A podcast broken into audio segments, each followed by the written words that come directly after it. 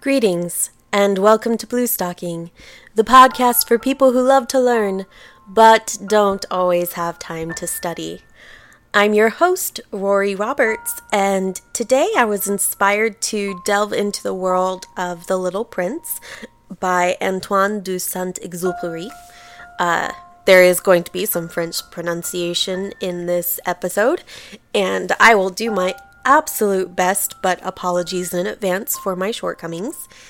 Um, there is a memoir by Sandak Zubui, or Saint, Saint X, as he's known to his uh, fans, a memoir by his wife, Consuelo, that is on sale currently on Amazon Kindle for one dollar and ninety-nine cents, called The Tale of the Rose, that goes into her life with him, and we'll talk about that more later. But we're going to start with an article in The New Yorker by Adam Gopnik, The Strange Triumph of the Little Prince. Of all the books written in French over the past century, Antoine de Saint-Exupéry's Le Petit Prince is surely the best loved in the most tongues. This is very strange because the book's meanings, its purpose and intent and moral, still seem far from transparent even seventy-five plus years after its first appearance. Indeed, the startling thing, looking again at the first reviews of the book, is that far from being welcomed as a necessary and beautiful parable, it bewildered and puzzled its readers. Among the early reviewers, only P. L. Travers, who had, with a symmetry that makes the non-believer shiver, written an equivalent myth for England in her Mary Poppins books, really grasped the book's dimensions or its importance. Over time, the suffrage of readers has altered that conclusion, of course. A classic is a classic, but it has altered the conclusion without really changing the point. This year marks an efflorescence of attention, including a full-scale exhibition of Saint-Exupéry's original artwork at the Morgan Library and Museum in New York. But we are no closer to penetrating the central riddle. What is The Little Prince about?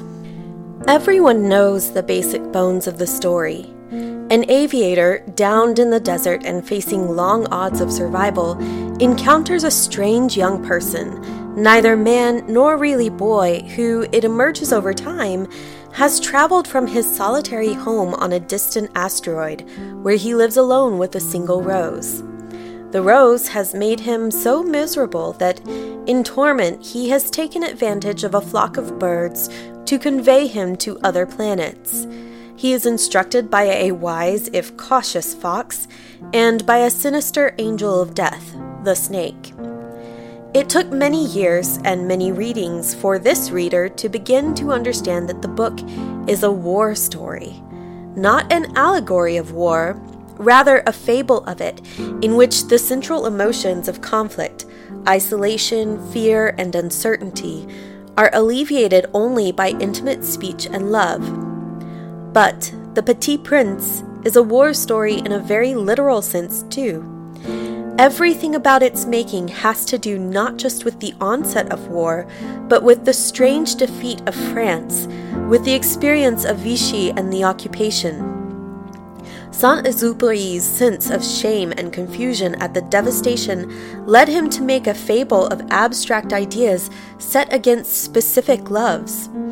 In this enterprise, he sang in unconscious harmony with the other great poets of the war's loss, from J D Salinger, whose great post-war story, For Esme with Love and Squalor, shows us moral breakdown eased only by the speech of a lucid child, to his contemporary, Albert Camus, who also from the war took the need to engage in a perpetual battle between each man's happiness and the illness of abstraction, meaning the act of distancing real emotion from normal life.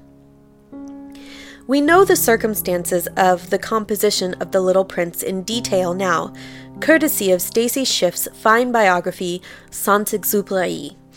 Escaped from Europe to an unhappy, monolingual exile in North America, engaged in petty but heated internecine warfare with the other exile and resisting groups, He had a poor opinion of de Gaulle, who he thought, who he wrongly thought was setting the French against the French rather than against the Germans. Saint-Exupéry wrote this most French of fables in Manhattan and Long Island. The book's desert setting derives from the aviator Saint-Exupéry's nineteen thirty-five experience of having been lost for almost a week in the Arabian desert, with his memories of loneliness, hallucination, impending death, and enveloping beauty in the desert realized on the page. The central love story of The Prince and Rose derives from his stormy love affair with his wife Consuelo, from whom the rose takes her cough and her flightiness, and her imperiousness and her sudden swoons. While he had been lost in the desert in thirty-five, Schiff tells us she had been publicly mourning his loss on her own asteroid, her table at the Brasserie Lip. The Desert and the Rose, his life as an intrepid aviator and his life as a baffled lover, were his inspiration. But between those two experiences, skewering them, dividing them with a line, was the war. In the deepest parts of his psyche, he had felt the loss of France not just as a loss of battle, but also as a loss of meaning. The desert of the strange defeat was more bewildering than the desert of Libya had been. Nothing any longer made sense. Saint X's own war was honorable. He flew with the G R two thirty-three reconnaissance squadron of the Armée de l'Air, and after the v- bitter defeat, he fled Europe like so many other patriotic Frenchmen, traveling through Portugal and arriving in New York on the last day of nineteen forty. But, as anyone who lived through it knew, what made the loss so traumatic was the sense that the entire underpinning of French civilization, not merely its armies, had come, so to speak, under the scrutiny of the gods and, with remarkable speed, collapsed. Searching for the causes of that collapse, the most honest, honorable minds, Marc Bloch and Camus among them, thought that the real fault lay in the French habit of abstraction. The French tradition that moved and still moves pragmatic questions about specific instances into a parallel paper universe in which the general theoretical question, the model is what matters most, had failed its makers. Certainly, one way of responding to the disaster was to search out some new set of abstractions, of overarching categories to replace those lost.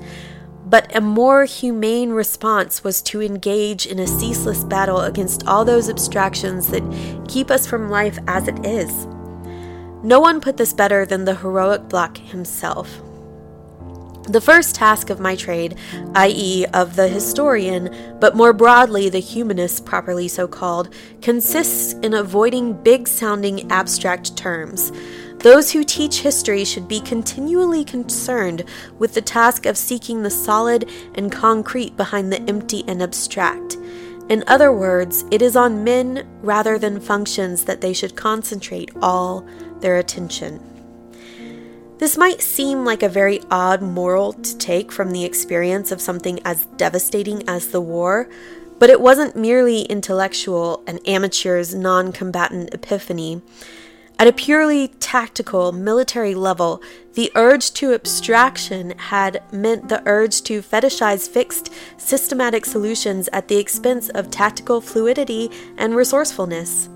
The Maginot Line was an abstract idea that had been allowed to replace flexible strategy and common sense. One recalls Picasso's comment to Matisse when the troubled French painter asked him in nineteen forty, "But what about our generals? What are they doing?" "Our generals? They're the masters at the École des Beaux-Arts." Again, my French apologies. Picasso responded, meaning men possessed by the same rote formulae and absence of observation and obsessive traditionalism as the academic artists. From an experience that was so dehumanizing and overwhelming, an experience that turns an entire human being with a complicated life history and destiny first into a cipher and then into a casualty, Saint-Exupéry wanted to rescue the person, not the statistic. The statistics could be any of those the men on the planets are obsessed with, the counting fetish that might take in stars if one is an astronomer, or profits for businessmen. The richest way to see Le Petit Prince is as an extended parable of the kinds and follies of abstraction, and the special intensity and poignance of the story is that Saint-Exupéry dramatizes the struggle against abstraction not as a philosophical subject, but as a life and death story. The book moves from asteroid to desert, from fable and comedy to en- enigmatic tragedy, in order to make one recurrent point. You can't love roses. You can only love a rose. For all of the prince's journey is a journey of exile, like Saint-Exupéry's, away from generic experience towards the eroticism of the particular flower. To be responsible for his rose, the prince learns, is to see it as it really is, in all its fragility and vanity, indeed in all its uttered commonness, without loving it less for being so fragile. The persistent triumph of specific experience can be found in something as idiosyncratic and bizarre as the opening image of a boa constrictor swallowing an elephant, which, the narrator tells us, the grown-ups can only see as a generic object. This is where Saint X and the Surrealists who admired him, a tracing of his hand appears in one of the issues of the Surrealist journal Minotaure, touch.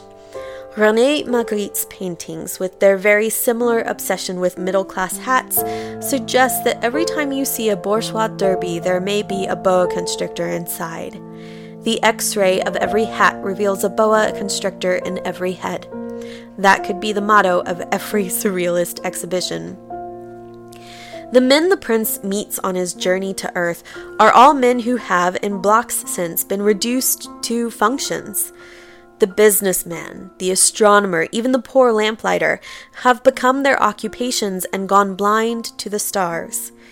It is, again, the essential movement we find in Camus, only in The Little Prince it is shown to us as comic fable rather than realistic novel. The world conspires to make us blind to its own workings. Our real work is to see the world again. I also have for you twelve charming facts about The Little Prince from the Mental Floss website and written by Ali Parr. Antoine de Saint-Exupéry's beloved tale of a pilot and a young alien prince has been delighting readers since it was first published in nineteen forty-three. Even if you know The Little Prince, or Le Petit Prince in its original French, by heart, there are probably a few things you may not know about the novella. Number one. Saint-Exupéry knew a thing or two about desert plane crashes. When he depicted the novel's narrator crashing in the Sahara at the opening of the book, Saint-Exupéry was writing what he knew. While today he's largely remembered for The Little Prince, before World War Two, Saint-Exupéry was celebrated as an aristocratic aviator and writer who had flown mail routes in Africa and South America, and even worked as a test pilot. During an attempt to break the record for the fastest trip between Paris and Sa- Saigon, Saint-Exupéry crashed his plane into the desert one hundred twenty-five miles outside of Ca- Cairo. Number two. The Little Mermaid may have inspired Saint-Exupéry to write The Little Prince. Although the true origin of the story is widely debated, one common theory is that Saint-Exupéry was inspired by this Hans Christian Andersen fairy tale. In the early nineteen forties, Saint-Exupéry was stuck in a hospital while he recovered from various injur- injuries that had piled up from his plane crashes, and he was bored out of his mind. His friend Annabella decided to read him a story, The Little Mermaid, that got Saint-Exupéry thinking about writing a fairy tale of his own. Number three. Saint-Exupéry wrote while, a self, while in a self-imposed exile in the United States during World War Two. Saint X had been a pilot in the French Air Force until the armistice between France and Germany in nineteen forty, which resulted in the demobilization of the French forces. Having a poor opinion of Free French leader Charles de Gaulle, Saint-Exupéry re- refused to join the Royal Air Force and left for the U S instead, where he unsuccessfully tried to get the government to enter the war against Germany. Number four. Saint-Exupéry's wife, Consuelo, likely inspired the prince's rose. Antoine and Consuelo had a volatile relationship, living apart for most of their lives, but she always remained his muse. Just as Saint-Exupéry held Consuelo close to his heart, the prince protects his rose, watering her and shielding her from the elements. Although the prince encounters other roses, in Saint-Exupéry's case, other women, on his journey, the fox reminds him that his rose is unique to him because you become responsible, forever, for what you have tamed.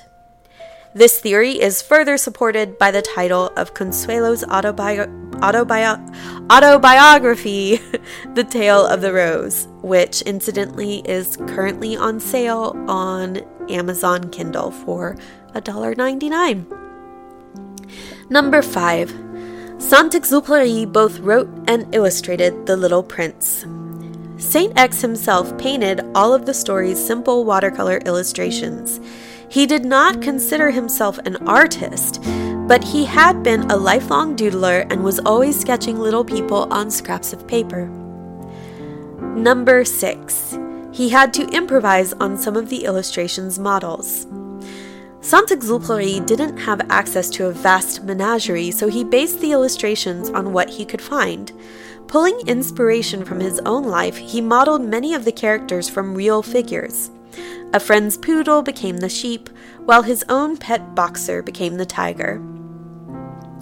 Number seven. One of the main characters is never actually shown to the reader. Curiously, the pilot, the narrator and one of the main characters, is never depicted in the book. A twenty fourteen exhibit at the Morgan Library and Museum in New York showcased many of Saint-Exupéry's unpublished drawings, including one depicting the narrator sleeping beside his plane. Christine Nelson, curator of literary and historical manuscripts at the Morgan, shared her thoughts on the piece. We can only speculate about why he decided to remove that image, but he was very good at excising what was not essential to his story. A fitting analysis, considering that the story famously says, "What is essential is ev- is invisible to the eyes," a line that itself went through many revisions.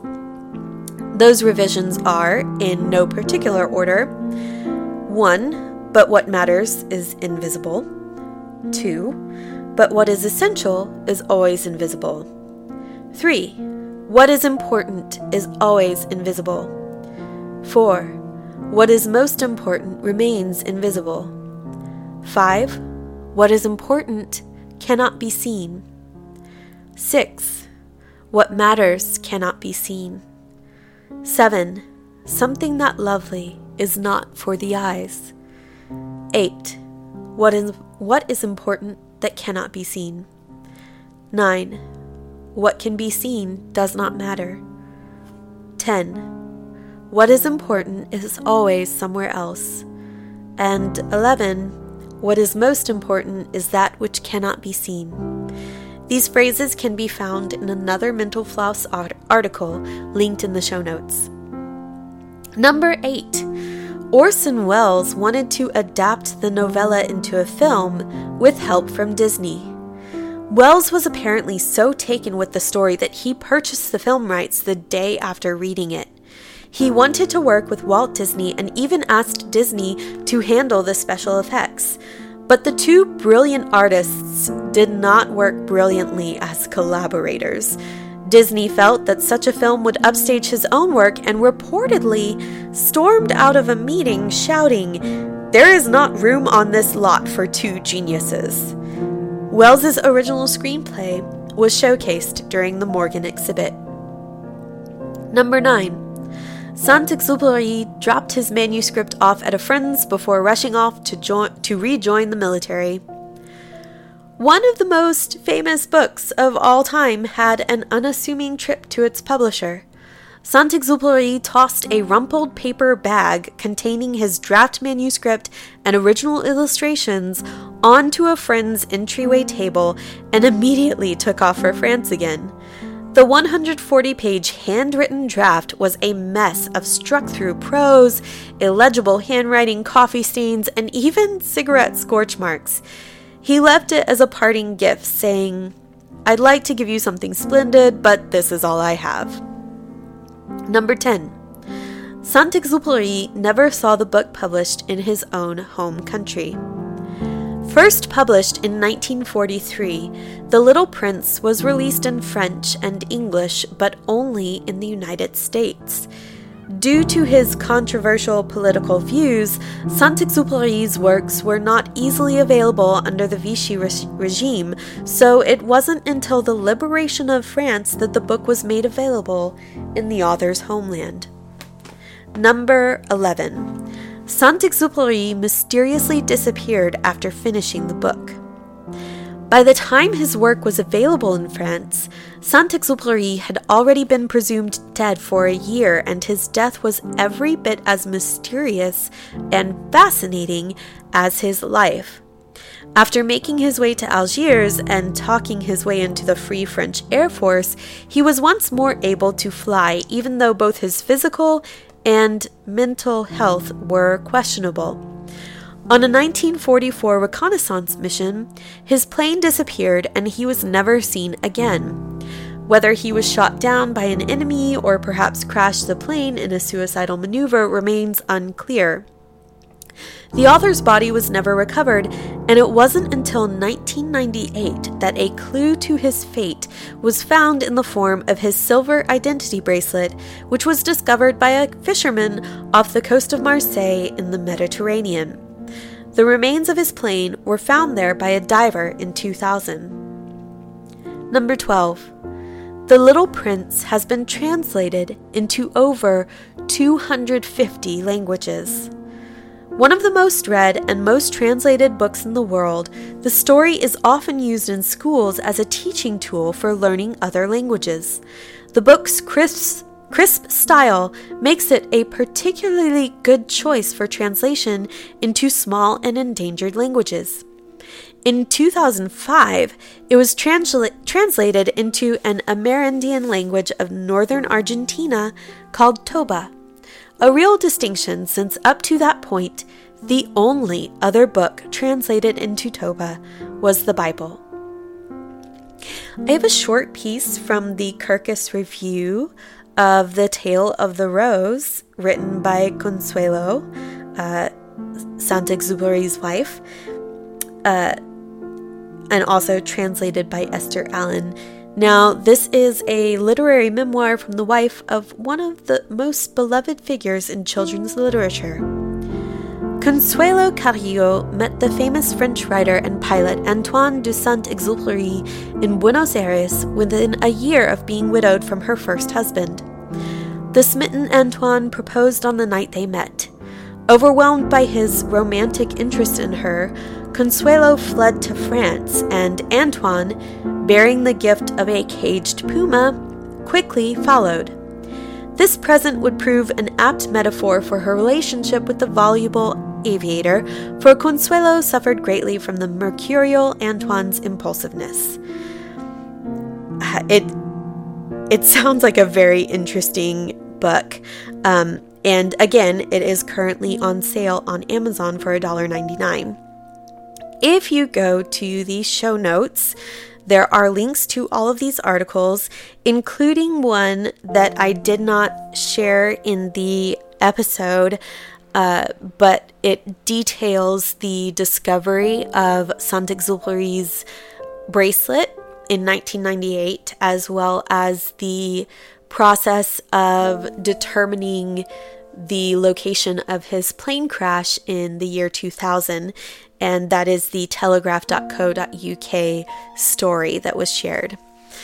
Once again, thank you for listening. If you have questions, comments, or concerns, please email bluestockingpod at gmail dot com. If you love the podcast, tell a friend. If you hate it, tell an enemy. Thank you for your time.